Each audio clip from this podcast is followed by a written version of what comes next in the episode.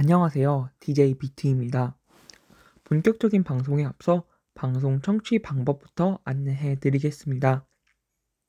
실시간 듣기의 경우 yirb.연세.ac.kr에서 바로 듣기를 클릭해 주시고 다시 듣기의 경우 사운드 클라우드에 yirb를 검색해 주시면 저희 방송을 비롯해 다양한 열배 방송을 다시 들으실 수 있으니 많은 관심 부탁드립니다. 저작권 문제로 인해 다시 듣기에서 제공되지 못하는 음악의 경우 사운드 클라우드에 선곡표를 올려놓겠습니다. 오늘은 뉴스로 보는 미디어 그 여섯 번째 시간입니다. 벌써 5월 말이네요. 엊그제 새 학기가 시작한 것 같은데 얼마 지나지 않아 중간고사를 보더니 벌써 한 학기가 끝을 향해 가는 듯한 느낌입니다. 뉴스로 보는 미디어 청취자 여러분들은 요즘 어떤 나날을 보내고 계신가요? 아직 중간고사의 여운이 채 가시지 않은 상태로 즐거운 나날들을 보내고 계신가요?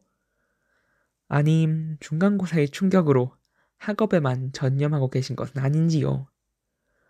여러분들이 어떤 모습으로 하루하루를 살아가고 계시든 DJ 비트는 여러분들의 하루를 응원할 테니 오늘도 화이팅입니다. 이제 본격적으로 우리 방송 뉴스로 보는 미디어로 돌아와 꼭지별로 미디어 업계의 다양한 이모저모에 대해서 살펴보도록 합시다. 첫 번째 소식은 Korea Broadcasting System 명실상부 대한민국의 대표 공중파 방송 KBS로 가보지요. KBS가 오는 5월 29일부터 뉴스 프로그램을 확대 편성하고 예능 프로, 프로그램도 신설한다고 합니다. 지상파 채널들과의 경쟁에서 경쟁력을 갖추기 위한 노력일까요? 아니면 새로운 미디어 환경에서 도태되지 않기 위한 적응 노력일까요? 아무튼 한 KBS 관계자에 따르면 공영 서비스를 강화하기 위한 편성 조정이라고 하네요. 그러한 편성 조정의 일환으로 KBS 1TV는 평일 오후 10시 50분에 KBS 뉴스라인 W를 신설해 국내를 넘어 세계 각지의 시사 정보를 안방까지 전달할 예정이며 KBS ETV는 월요일부터 목요일 오후 6시에 종합 뉴스 프로그램인 KBS 뉴스 6를 새로 편성했습니다. 또한 생방송 시사 토크쇼 더 라이브는 KBS ETV에서 60분으로 확대 편성되었습니다. 개인적으로 시사 예능으로서의 더 라이브의 매력을 한층 돋보이게 만들어줄 편성이라는 생각이 드네요. 이런 확대 편성을 통해 그날의 이슈를 보다 심층적으로 다룰 뿐만 아니라 패널들에게 충분한 발언 기회를 보장함으로써 그들의 의견 또한 보다 명확히 전달할 수 있는 효과를 기대한다고 합니다. 저는 더 라이브 열혈 시청자들 중 한 명으로 큰 기대가 되는데 여러분들은 어떠신가요? 잠시 더 라이브 홍보를 하자면 더 라이브는 다소 지루하게 느껴질 수 있는 정치, 경제, 사회, 문화, 다양한 방면의 시사 이슈를 최욱과 오원종 아나운서의 진행 아래 유쾌하게 풀어내는 프로그램입니다. 이 프로그램을 시청해 보신 분들이라시면 분들이라면 아시겠지만 최욱과 오원종 아나운서의 입담이 굉장합니다. 우리나라를 쥐락 펴락할 수 있는 영향력을 가진 사람 앞에서도 전혀 겁먹지 않고 준비해온 말들을 모두 쏟아낼 수 있는 그 담력과 패기 또한 멋지고요. 아, 참고로 저는 더 라이브 프로그램과 아무런 관련, 이해관계가 없습니다. 한편 신설되는 예능 프로그램들도 시청자들을 기다리고 있는데요. 재난 상황 속에서 생존을 완수하는 과정을 담은 생존 게임 코드레드, 농업인과 상생의 길을 모색하는 오늘부터 구독 중, 시골에 있는 빈집을 개조해 새 집으로 재탄생시키는 세컨 하우스 2 등이 그 대표적인 예시라고 합니다. 다음 소식은 지상파 재송신료 관련 이슈입니다. 19일 제주도에서 한국 언론학회 학술대회가 열렸다고 하는데 이 자리에서 한 교수님께서 아 이때 교수님의 실명을 제가 거론하진 않겠습니다. 아무튼 한 교수님께서 지상파 콘텐츠의 가치가 떨어지고 있음에도 불구하고 재송신료는 꾸준히 증가하고 있다는 문제를 제기하셨다고 합니다. 유료 방송업계는 지상파 콘텐츠를 재송신하는 대신 지상파 방송사의 가입자당 월 재송신료, 줄여서 CPS를 지급해야 합니다. 그리고 이 재송신료는 2012년 280원을 시작으로 현재 500원 수준까지 2배 가까이 뛰었다고 합니다. 반면 지상파 콘텐츠의 가치는 2013년 이후 52.69%, 지상파 FOD의 가치는 심지어 68.69%까지 곤두박질 치고 있다는 것이 해당 교수님의 설명이었습니다. 교수님께서는 추가로 더 이상 지상파 콘텐츠가 유료 방송 플랫폼의 상품성을 높이는 중간재 역할을 수행하지 못하고 있는 것 같다는 해석까지 덧붙여, 덧붙이셨습니다. 콘텐츠의 가치가 과소평가되고 있다는 방송 채널 사용 사업자, 즉 지상파 측과 재송신료의 지속적인 인상을 이제 앉아서 두고 볼 수만은 없다는 유료 방송업계 측의 입장이 첨예하게 대립하고 있는 가운데 이러한 갈등 해결에 책임이 있는 과기정통부는 합리적인 채널 대가 산정 기준을 검토하고 있다고 합니다.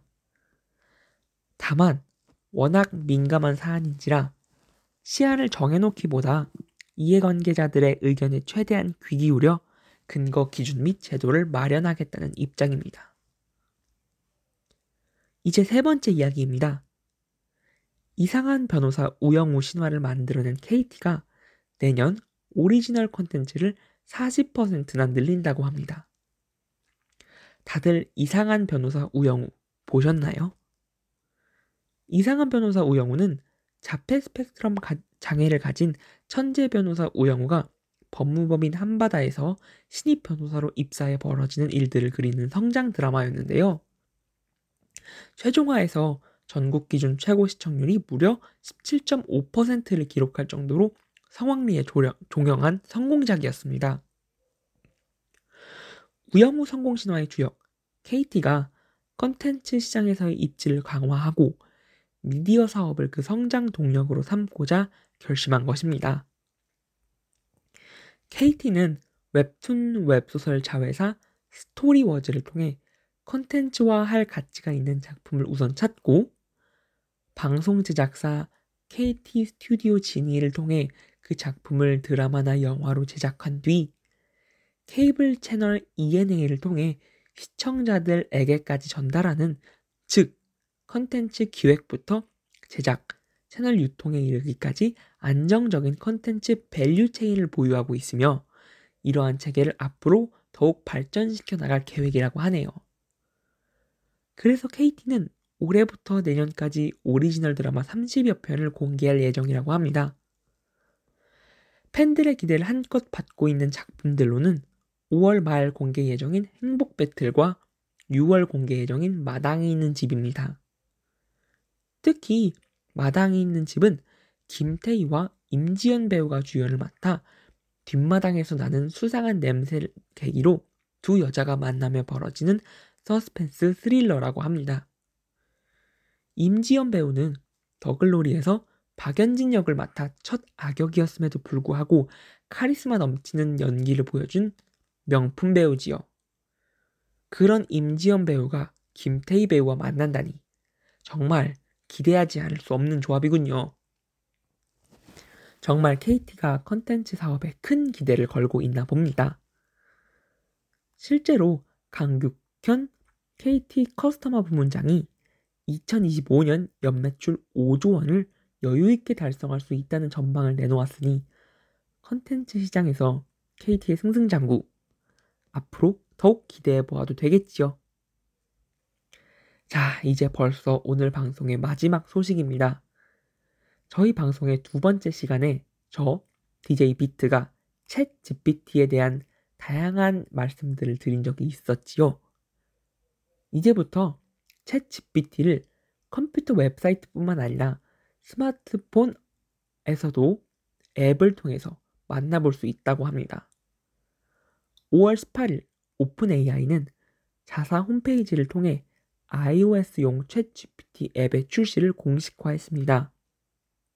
이 앱은 미국을 시작으로 몇 주 후에는 다른, 다른 나라들로까지 서비스를 확장, 확장시켜 나갈 예정입니다. 게다가 이 앱은 오픈소스 음성인식 시스템이 적용된 만큼 텍스트뿐만 아니라 음성 입력도 가능하다고 하니 챗 GPT의 발전 속도가 얼마나 빠른지 알 수 있겠지요. 오픈 AI의 최고 책임자 미라 무라티는 같은 날 자신의 트위터에 다음은 안드로이드라는 글을 올리며 안드로이드용 챗 GPT 앱이 출시될 예정임을 밝히기도 했습니다. 오늘도 지난 며칠 동안 있었던 미디어 업계의 큼직큼직한 이슈들 가운데 몇몇을 골라 소개해 보았습니다. 청취자 여러분, 유익한 시간이셨는지요? 저는 평소라면 읽지 않았을 법한 미디어 관련 기사들을 방송을 준비하며 일부러라도 찾아 읽게 되는 것 같아요. 그래서 매 방송을 준비할 때마다 배우고 느끼는 점들이 정말 많습니다. 여러분들도 바쁘신 가운데서도 인생이라는 책에 새로운 창을 써내려가 보시는 것은 어떨까요? 평소라면 관심을 가지지 않을 만한 것들에 관심을 가져보고 시도조차 하지 않은 일들을 시도해 나가다 보면 그 과정에서 새로운 경험을 하실 수 있을 겁니다. 그럼 뉴스로 보는 미디어 여섯 번째 시간도 이렇게 마칠게요. 여러분 안녕.